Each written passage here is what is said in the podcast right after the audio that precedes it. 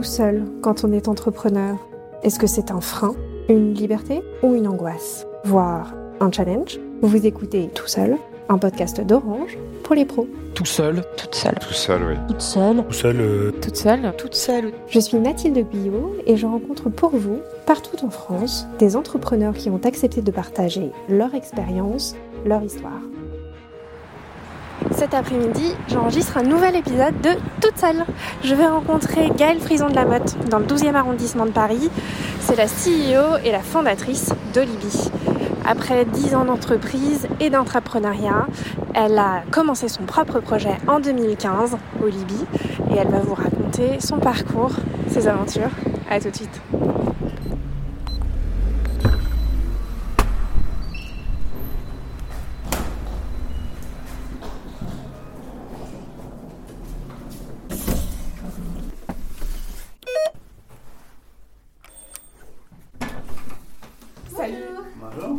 Ça va Ça va et vous Oui, ça va. Allez-y. Tout droit Alors après vous allez me dire où vous voulez qu'on se mette, il y a plusieurs possibilités. Bon, là, on est, on est pas mal. Est-ce que vous dites quelque chose Café, Théo Euh, moi, je veux bien un café, ouais, bonne Ouais, idée. café. Oui, très bien. C'est parfait. C'est vous qui me Il dites. n'y a plus qu'à. Bonjour Gaëlle Frison de la Motte, merci de nous recevoir chez vous aujourd'hui, de Bonjour, prendre le temps de, nous rencontrer. Est-ce que pour commencer, je peux vous laisser le soin de vous présenter brièvement à nos auditeurs? Bien sûr, donc je m'appelle Gaëlle, je suis la fondatrice d'Olibi. Euh, et avant Olibi, bah, j'ai travaillé euh, plusieurs années euh, chez Philips. J'ai démarré chez Philips, j'avais, j'avais 25 ans. Euh, c'était ma première vraie expérience professionnelle et j'ai démarré au- aux Pays-Bas. Sans ces dix années chez Philips, je ne sais pas si j'aurais été capable de monter ma boîte. Donc euh, déjà, ça m'a donné euh, les bases et, surtout la confiance euh, suffisante pour me dire que je pouvais me lancer dans un projet entrepreneurial. À la fin de ces dix années, grosso modo, donc on m'a proposé euh, des projets aussi d'intrapreneuriat. Euh, donc l'intrapreneuriat, c'est l'entrepreneuriat, mais au sein de l'entreprise. Et c'est là où la bascule euh, avec Philips, avec pardon, avec Olibi, quel lapsus, s'est amorcée. Alors racontez-nous ce petit moment de ce petit moment charnière quand même. Euh, Qu'est-ce qui a changé dans votre façon de voir les choses et qui vous, vous a poussé aussi à partir un peu de, bah, quelque chose qui ressemble à un, job de rêve quoi? Ouais, effectivement, j'avais un super job parce qu'à l'époque, j'étais donc responsable du digital pour la France pour, euh, pour la partie euh, produit grand public. Et, euh, un jour, euh, le, DG France m'appelle. Il y avait une boutique d'entreprise. Euh, donc une boutique destinée aux, aux, employés. Et comme il voulait euh, digitaliser l'espace et que j'étais responsable du digital, je me suis retrouvée à une réunion euh, sur ce projet-là où, comme ça, de but en blanc, mon boss a dit Mais oui, oui, pas de problème, c'est Gaël qui va s'en occuper. En fait, ça a été une des plus belles opportunités de ma vie au final parce que euh, ça m'a montré que je pouvais. Parce que, en fait, cet espace, il a fallu faire des appels d'offres avec des agences d'archi d'intérieur parce qu'il fallait complètement le repenser, des agences de digitalisation de l'espace. Enfin, bref, j'ai touché à des sujets auxquels je n'avais absolument jamais touché de ma vie. Et je me suis rendu compte qu'en fait, j'adorais ça. J'adorais euh, euh, avoir un scope beaucoup plus large que, euh, que mon, périmètre euh, de poste quotidien. C'était un projet euh, purement local. euh, sans aucun antécédent dans, dans un autre pays. Donc en fait, j'avais toute l'attitude pour prendre mes propres décisions et avec des circuits de décision beaucoup plus courts. Et en fait, euh, bah, j'ai découvert Mm. ça parce que moi qui fais toute ma carrière chez Philips, je connaissais rien d'autre que la, la- la- la- la grosse boîte, quoi, et la façon de fonctionner de la grosse boîte. Et, euh, et, et- et j'ai découvert qu'en fait, on pouvait prendre des décisions plus rapides, que ça pouvait être beaucoup plus souple, agile, etc. Et, euh, et, j'ai- et adoré. Et c'est là où j'ai commencé à me poser des questions en me disant, bah, est-ce que vraiment euh, j'ai envie de, de bosser dans une grosse boîte toute ma vie ou est-ce que j'ai envie d'avoir mon, mon propre projet? Euh, comment est-ce que ce projet est né Comment est-ce que l'idée est née Et comment est-ce que la transition entre euh, cette aventure chez Philips et le début euh, d'Olibi s'est faite? Euh, alors, j'ai vraiment, moi, eu envie de monter un projet avant d'avoir une idée de projet. Mhm. Donc ça, je pense que c'est important de le dire.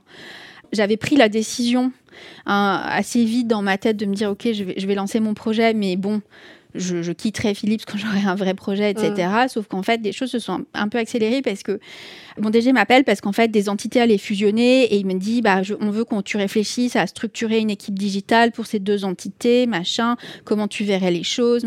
Et euh, hyper vite, je me suis dit, mais en fait, je vais pas leur pondre une organisation dont je ferai partie, alors que je sais pertinemment, et ça j'en étais sûre, je veux quitter l'entreprise à plus ou moins brève échéance. Donc en fait, j'ai été obligée de me dévoiler beaucoup plus tôt que prévu et rapidement, je lui ai dit, mais en fait, euh, pour être honnête, je veux monter mon propre projet. Donc, euh, je vais pas pouvoir euh, vous accompagner là-dedans. Et ils ont été top parce que euh, parce qu'ils m'ont dit bah, c'est génial, on va nous t'accompagner dans ton dans ton projet entrepreneurial. Et, et j'ai eu une rupture conventionnelle. Et enfin voilà, ce qui est évidemment aussi un point important hein, parce que c'est le point important de l'argent et de d'avoir le chômage et etc. Il faut pas se le se le cacher. Mmh. La naissance de l'idée, vous vous en souvenez? La naissance de l'idée, ouais, c'était euh, c'était début 2015. Euh, parce qu'à l'époque, je moi, je faisais du yoga euh, chez quelqu'un dans mon quartier. En fait, donc on était en petit groupe et on se retrouvait tous les samedis chez une dame qui s'appelle Rita mmh. pour faire donc avec je sais pas on était 4 5 élèves avec une prof pour faire pour faire du yoga euh, et, un jour, je me suis dit, mais en fait, euh, c'est génial parce que c'est juste à côté de chez moi, donc euh, c'est pratique d'y aller. C'est le côté petit groupe, ça reste accessible. pourquoi ne pas creuser cette idée et voir comment est-ce qu'on pourrait développer ça, ce côté de, du yoga accessible dans son quartier pour plus de monde? Et, et donc voilà, j'ai commencé à creuser l'idée, j'ai commencé à creuser le marché surtout.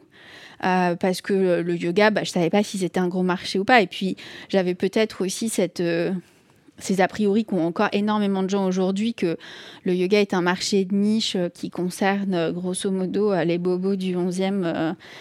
mais c'est vraiment l'image qu'on me mm. renvoie. Hein. C'est genre, je fais du yoga, donc je mange du quinoa et je bois des jus. Enfin, c'est vrai. Ouais, mais c'est vraiment, ça fait très cliché, mais c'est vraiment moi l'image qu'on me, me renvoie habituellement. Enfin, et puis je compte plus le nombre de, de personnes et, d'hommes notamment qui, quand je les rencontre, me disent Ah oui, oui, moi, ma femme fait du yoga ou du pilate. En général, c'est le premier truc qu'ils me disent c'est qui est encore une fois très cliché. Mais, euh, mais bref, tout ça pour dire que ça m'est venu comme ça. Je commence à creuser le marché et je me rends compte qu'en fait, c'est un marché qui est gigantesque, qui faisait déjà à l'époque plusieurs dizaines de milliards de dollars dans le monde. Euh, énorme, évidemment, marché aux US, euh, et un, peu plus petit en France. Mais bon, comme on sait que les tendances sont enfin, démarrent là-bas et viennent ensuite en Europe, c'était assez prometteur. Donc je me dis, ben voilà, on va tester cette idée-là. On va voir comment est-ce qu'on arrive à développer le, à l'époque ce que appelé le yoga entre voisins. L'idée, c'est de mettre en relation des élèves hein, qui veulent pratiquer le yoga, des profs et des élèves hôtes qui veulent accueillir le cours chez eux. Donc, par exemple, vous avez un appartement, vous avez fait envie de faire du yoga, vous n'avez pas envie de bouger de chez vous. Euh, ben, euh, vous bougez un peu les meubles dans le salon, vous accueillez 3, 4, 5 élèves et vous avez un prof qui vient à domicile et vous partagez, euh, vous partagez les coûts. Et comme ça, tout le monde peut faire du yoga vraiment dans son quartier à deux pas. C'est hyper simple parce que l'un des freins principaux à une pratique sportive, pas que le yoga d'ailleurs, une pratique sportive en général, c'est l'absence de proximité géographique. C'est quand il faut faire une demi-heure de métro ou de voiture, etc. Ben, on se démotive assez vite, alors quand c'est à côté de chez soi, c'est plus simple. Vous vous lancez toute seule? Vous avez euh, un, petit, un petit frein où en fait euh, dès le départ euh, l'entrepreneuriat c'était la suite logique de l'intrapreneuriat que vous aviez déjà commencé à explorer chez Philips? Alors effectivement, je me lance seule, consciente du fait que c'est sans doute pas idéal parce que entre le moment où euh, j'ai décidé de me lancer dans mon projet, que j'ai quitté Philippe, je me suis quand même beaucoup, euh, enfin j'ai évidemment commencé à travailler sur mon projet et je me suis beaucoup intéressée à l'écosystème entrepreneurial qui était un écosystème que je connaissais pas du tout parce qu'en fait dans ma famille, euh, enfin je dis ça et en fait, en, y réfléchissant, après, je retrouve plein de, similitudes. Mais pardon, je vais finir ma phrase. Donc, personne n'est entrepreneur, mais cela sauf mon beau-frère qui avait sa boîte à l'époque, mais que je voyais bosser quasiment nuit et jour. Donc, euh, ça m'a jamais donné très envie. Euh, donc je m'intéresse à cet écosystème, euh, je fais pas mal de conférences, je commence à rencontrer du monde aussi qui évolue dans cet écosystème.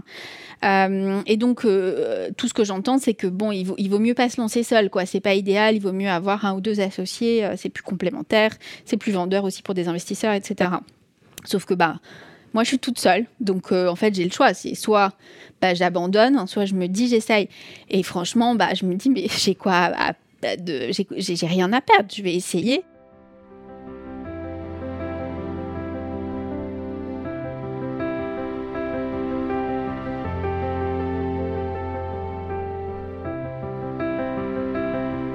Est-ce que vous avez le, souvenir de ces, de ces premiers mois?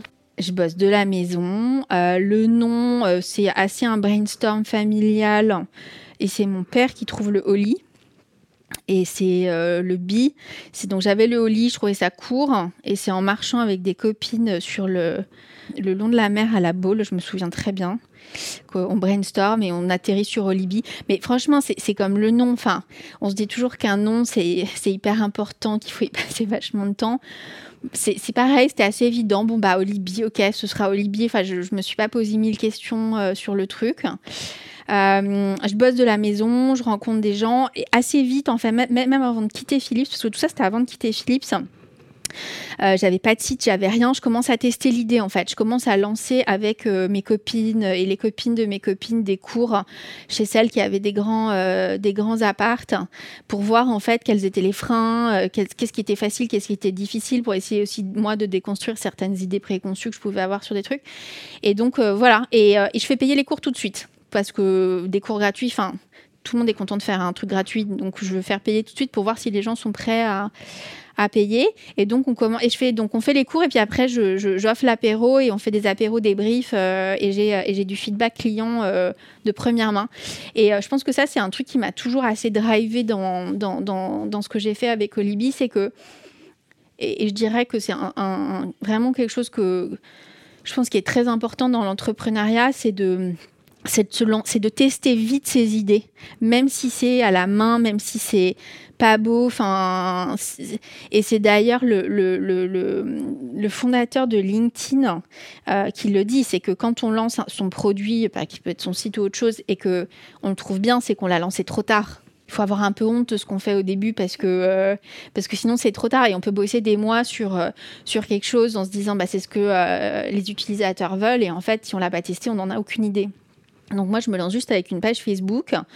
Euh, je récupère l'argent à la main, ça me sert à payer l'apéro, les profs, euh, et, comme ça, j'ai du feedback. Et c'est comme ça que comme ça que je me lance. Et je vais créer ensuite un site, une app, mais pareil que je vais faire toute seule parce qu'en fait, euh, et je suis pas du tout dev, hein, euh, mais il y a plein de solutions aujourd'hui pour créer des, des, des, outils et des plateformes assez simples. Après, j'avais, je faisais pas de la deep tech, hein, donc j'avais aussi la possibilité de le faire, mais de, de, de le faire, de le faire seul, sans, sans, sans, sans, investir trop pour, pour commencer à tester et développer l'idée.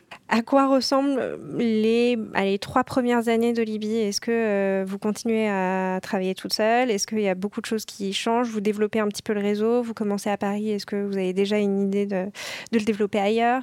Racontez-nous. Euh, les trois premières années, elles sont hyper différentes. Donc la première année, ça se développe doucement. Il y, a un, premier moment qui va changer pas mal, c'est euh, quand je suis acceptée dans un programme euh, d'incubation qui s'appelle Les Sprinteuses, qui est un programme co-développé par un incubateur qui s'appelait Paris Pionnière à l'époque, qui s'appelle Willa aujourd'hui, et le Tremplin, qui est l'incubateur sport de la ville de Paris. Je fais partie de la première promo. Euh, et donc la boîte est fondée fin 2015. Euh, et ça, ça arrive, euh, je suis acceptée là-dedans à l'été 2016. Et là, je me dis, ah ouais, ça y est, c'est chouette, il y a des gens qui commencent à croire à mon projet, qui sont pas ma famille et mes amis. En fait, ça, ça me donne vachement confiance en moi.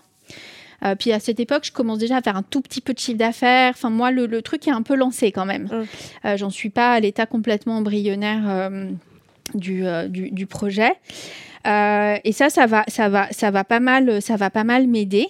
Euh, et je développe. Et il y a un autre moment assez important en 2016, donc en année, enfin finalement c'est l'année 1 comme j'ai commencé fin 2015, c'est qu'en septembre 2016, je vais aussi rencontrer euh, une fille à un salon qui me dit ah mais moi j'adore le yoga et j'ai un super grand lieu tu veux pas venir faire des cours dans mon lieu? Et euh, là, bah, le modèle est différent hein, parce qu'on n'est plus sur un modèle de yoga entre voisins et de mise en relation. On est sur un modèle de bon, bah, on fait des cours avec euh, plus de monde et dans des lieux euh, publics.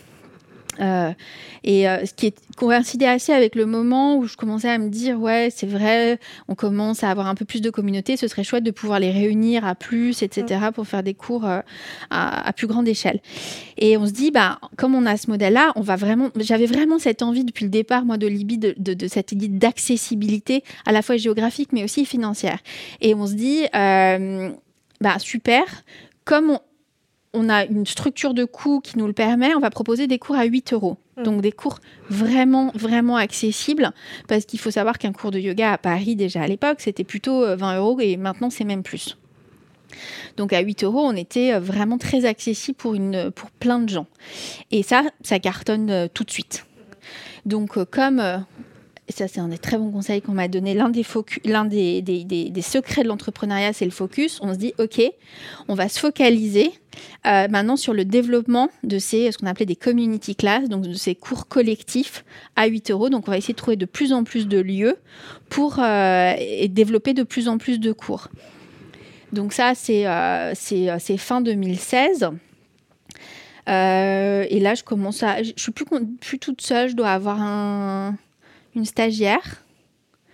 Euh, donc, ce qui est chouette depuis être sous seule. Euh, et voilà, et la boîte se développe comme ça. Et puis, euh, je commence à, avoir mes premiers, mes premiers employés. Je fais une toute petite levée de fonds fin 2017. J'ai mes premiers employés, du coup, fin 2017, début 2018. Je pense que le, le, troisième moment le plus fondateur d'Olibi, ça, a été, ça a été la crise sanitaire euh, et la Covid. Euh, parce qu'à l'époque, donc, on était six. Franchement, euh, on faisait des chiffres incroyables tous les mois. Enfin, ça, ça augmentait de façon exponentielle. On était en pleine. j'étais, j'allais, j'étais sur le point de closer une levée de fonds. Enfin, c'était vraiment une super période. Euh, et puis, 14, euh, euh, enfin, on commençait à sentir les choses là, le 12 ou le, 13 mars. 14 mars, Edouard Philippe annonce la fermeture des lieux publics non essentiels. Et pour nous, ça signifie littéralement plus de business, mais plus du tout alors qu'il y a quand même des, profs à payer. Et puis, on, évolue aussi au, sein d'un écosystème où on, fait, enfin, en tout cas, on, contribue à faire vivre un certain nombre de professeurs aussi qui enseignent, parce que c'est à eux qu'on fait appel pour, pour, pour animer les cours. Et je me souviens très bien, c'était un samedi soir, on se fait une réunion, euh, enfin une call euh, vraiment un peu de crise avec, euh, avec l'équipe. On se dit, bah, qu'est-ce qu'on fait quoi?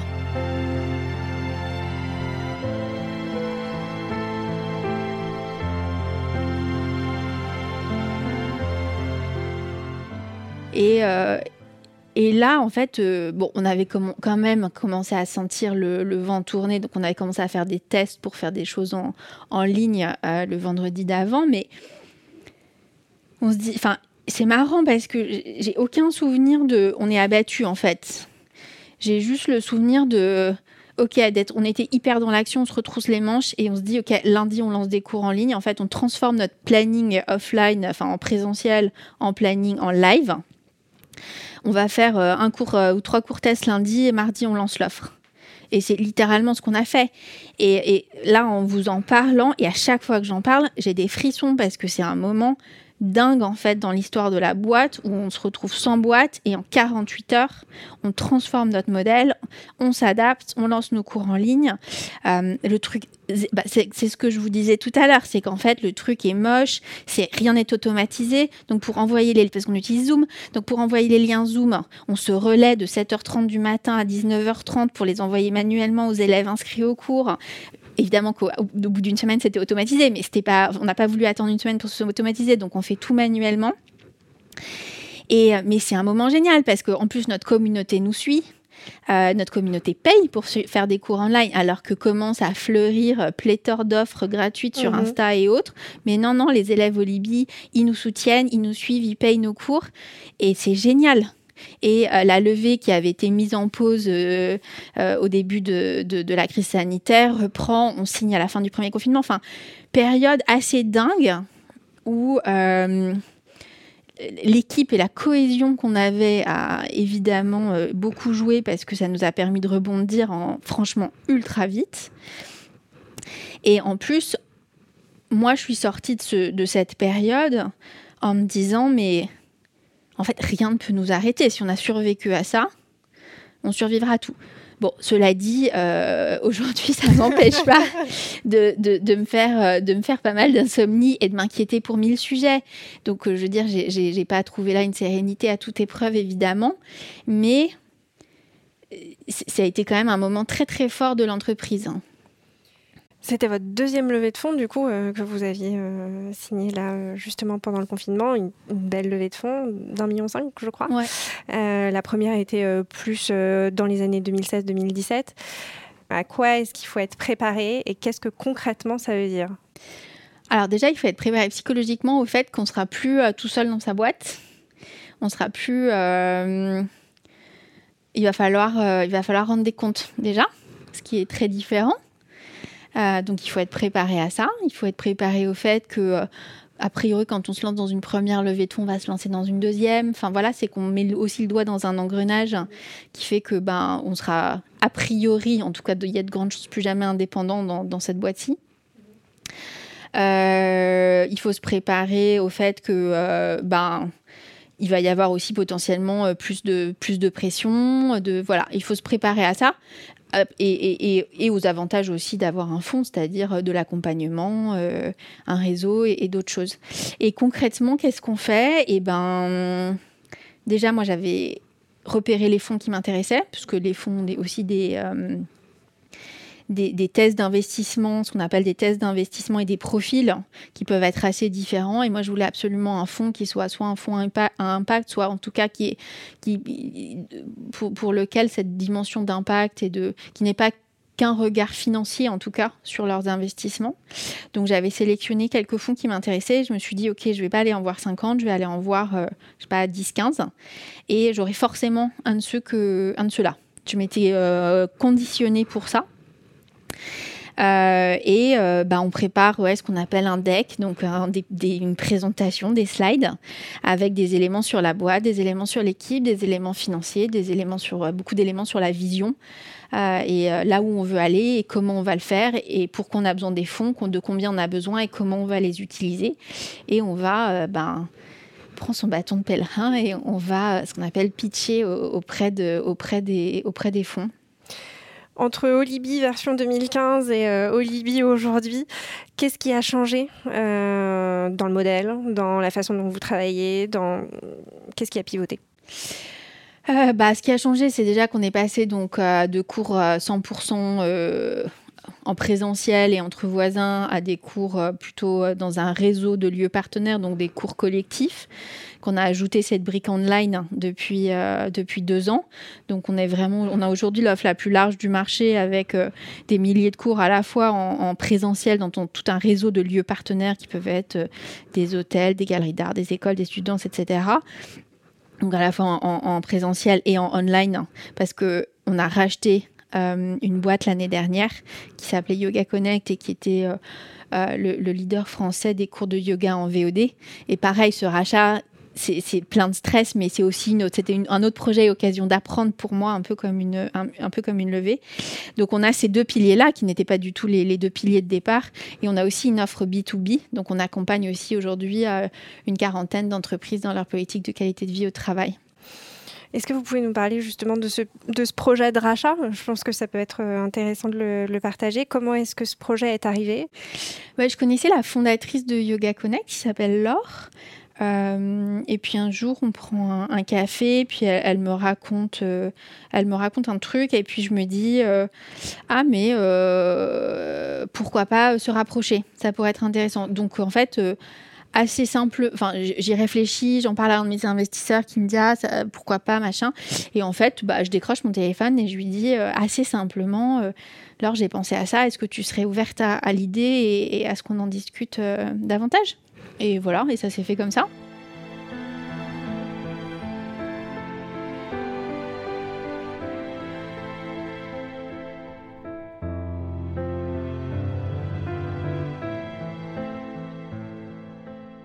Est-ce que ces moments justement euh, de, pure adrénaline, ça fait partie de ce que vous aimez euh, dans l'entrepreneuriat? Ouais, carrément. Et encore une fois, là, j'en ai des frissons. Mais oui, c'est négo avec, euh, avec, avec, avec pour le rachat de Yoga Connect, avec Laure, les avocats et tout. C'est, c'est... Mais je me revois encore le matin de la signature de, du deal. Enfin, le, je sais pas, parce que pour un rachat en plus, c'est assez précis, il faut signer à une heure précise, faire transférer les fonds à une autre, enfin, c'est très encadré en fait, ce, à quoi je m'attendais pas, mais c'est très encadré. Et je sais plus, on devait signer à 10 heures et à 8 heures, on était encore au téléphone entre avec l'heure, les avocats et tout pour, enfin, pour modifier une virgule ou un mot dans le dans le contrat, enfin, dans le et, ça, ouais, c'est des moments, euh, enfin, c'est ultra stressant, euh, c'est ultra stressant, mais oui, ces moments d'adrénaline, clairement, euh, ça fait partie, ça fait partie du deal et ça fait partie du, ça fait partie du kiff entre, entrepreneurial, ça fait partie du, je pense que c'est assez addictif hein, d'avoir ces, moments de, boost qui sont très forts, qui peuvent aussi s'accompagner de moments de down assez, assez bas. Mais c'est vrai qu'il y a des hauts assez hauts et des bas assez bas. Et que moi, mon objectif est quand même d'arriver, parce que ça, demande beaucoup d'énergie dans les deux sens, c'est d'arriver quand même à, réguler un peu le truc. Les moments assez bas, comment est-ce qu'on les gère au mieux? Est-ce que c'est une question d'état d'esprit, d'entourage, d'optimisme? C'est un peu tout ça. Et moi, je pense qu'il faut... En tout cas, moi, je vais parler pour moi, mais j'essaye de les gérer en me disant euh, mhm. C'est normal et ça va passer. Et surtout, je pense que ce qui m'aide beaucoup au quotidien, moi, c'est de prendre du recul sur, euh, ce que je fais. Ça, c'est un truc que j'avais lu dans un bouquin au début de Libye. C'est que, une, enfin, on a très tendance à dire que un entrepreneur que sa boîte c'est son bébé. Et, euh, et même avant, je dis ça parce que ah oui, c'est vrai qu'on me voit pas, mais en fait, donc euh, je suis enceinte et j'attends un bébé. Mais, euh, mais depuis le début, j'ai toujours dit qu'Olibi n'était pas mon bébé. Parce qu'un bébé, si ça meurt, c'est dramatique, alors qu'une boîte, si ça meurt, c'est un peu chiant, mais c'est quand même pas dramatique. Ça reste juste une boîte. Il faut un peu. Il faut aussi relativiser le truc. Et je pense que j'ai cette capacité euh, quand même à relativiser, à prendre du recul qui m'aide énormément au quotidien. Il y a un moment, vous êtes passé de 5 euh, employés à plus d'une euh, vingtaine. Hum, c'est flippant, il faut le gérer. Il y a, peut-être une question de culture d'entreprise aussi euh, qu'on a envie de transmettre au reste de l'équipe. On, quitte certaines de ces fonctions parce qu'on n'a plus le temps. alors moi, ma plus grande inquiétude en grossissant, c'était de perdre ouais, la culture qu'on avait réussi à développer à 5 ou 6 et, et la proximité qu'on avait avec cette équipe de départ. Euh, et ouais, j'étais très inquiète sur cette partie valeur, culture, etc. Donc c'est quelque chose que j'ai vachement bossé avec, euh, avec l'équipe avant de commencer à recruter sur quelles sont nos valeurs euh, et, qui nous permet aussi du, par conséquent de, quand, quand, on a fait des recrutements ensuite, de, de, faire ces recrutements en les mettant en, regard de, ces valeurs et d'être sûr que les gens qu'on allait recruter étaient dans le même état d'esprit que nous. Euh, après, sur le reste, sur le fait de recruter, enfin, moi, c'était ça mon inquiétude. Sur le fait de recruter, de grossir, j'étais pas inquiète. Euh, Vous aviez peur de perdre de l'agilité, par exemple? Alors, en l'occurrence, non, j'avais pas peur, mais oui, on, en a perdu.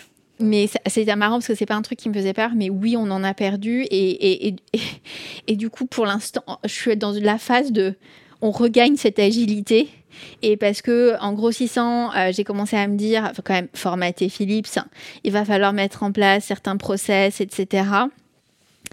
Et de temps en temps, c'est important d'avoir des process, mais trop, enfin, mais de temps en temps, en fait, on s'en fiche.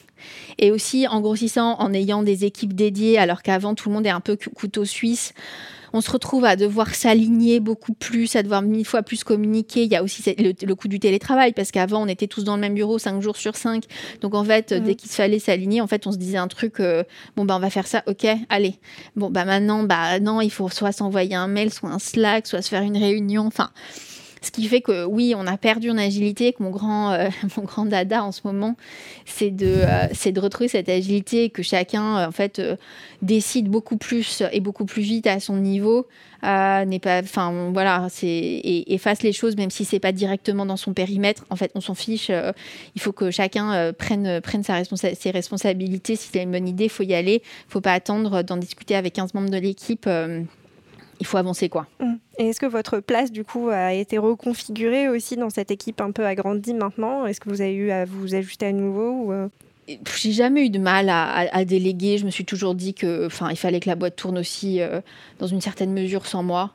Euh, donc, sur plein de sujets, je sais pas, on fait un shooting photo, je vais à peine intervenir en fait parce que je sais que j'ai les bonnes personnes aux, bons endroits pour pour le gérer sans moi et voilà.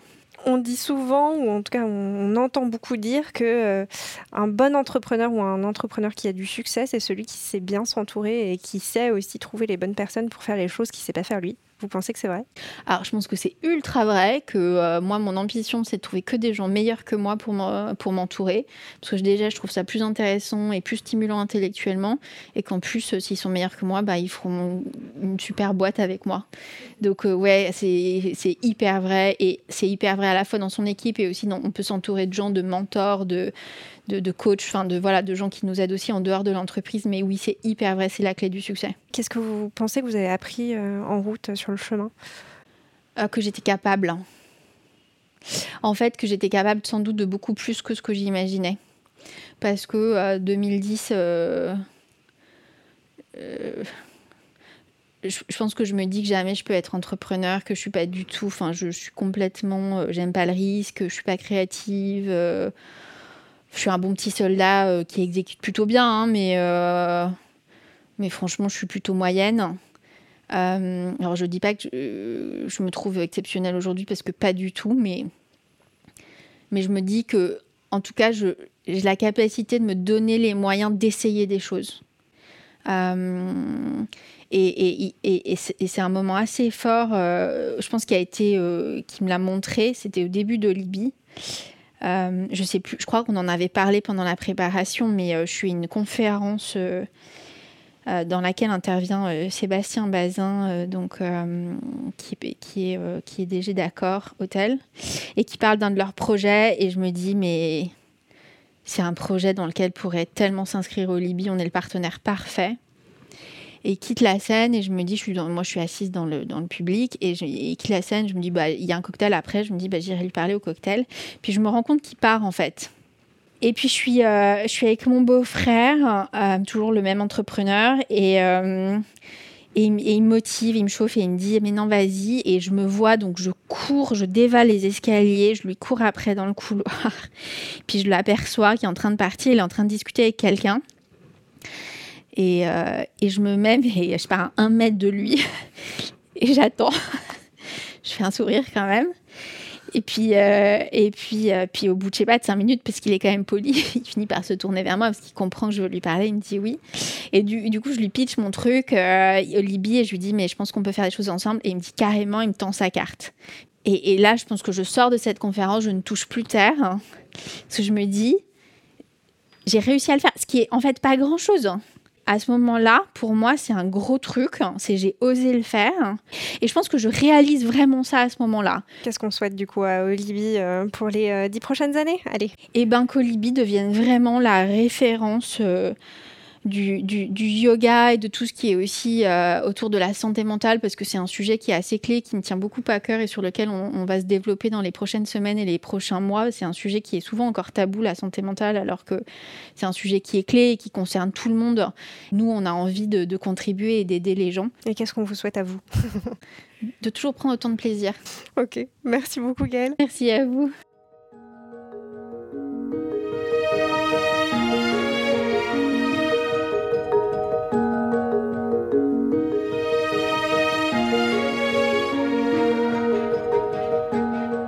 Vous écoutiez Tout seul, un podcast produit par Orange pour les pros. Sans vos histoires, Tout seul ne pourrait pas exister.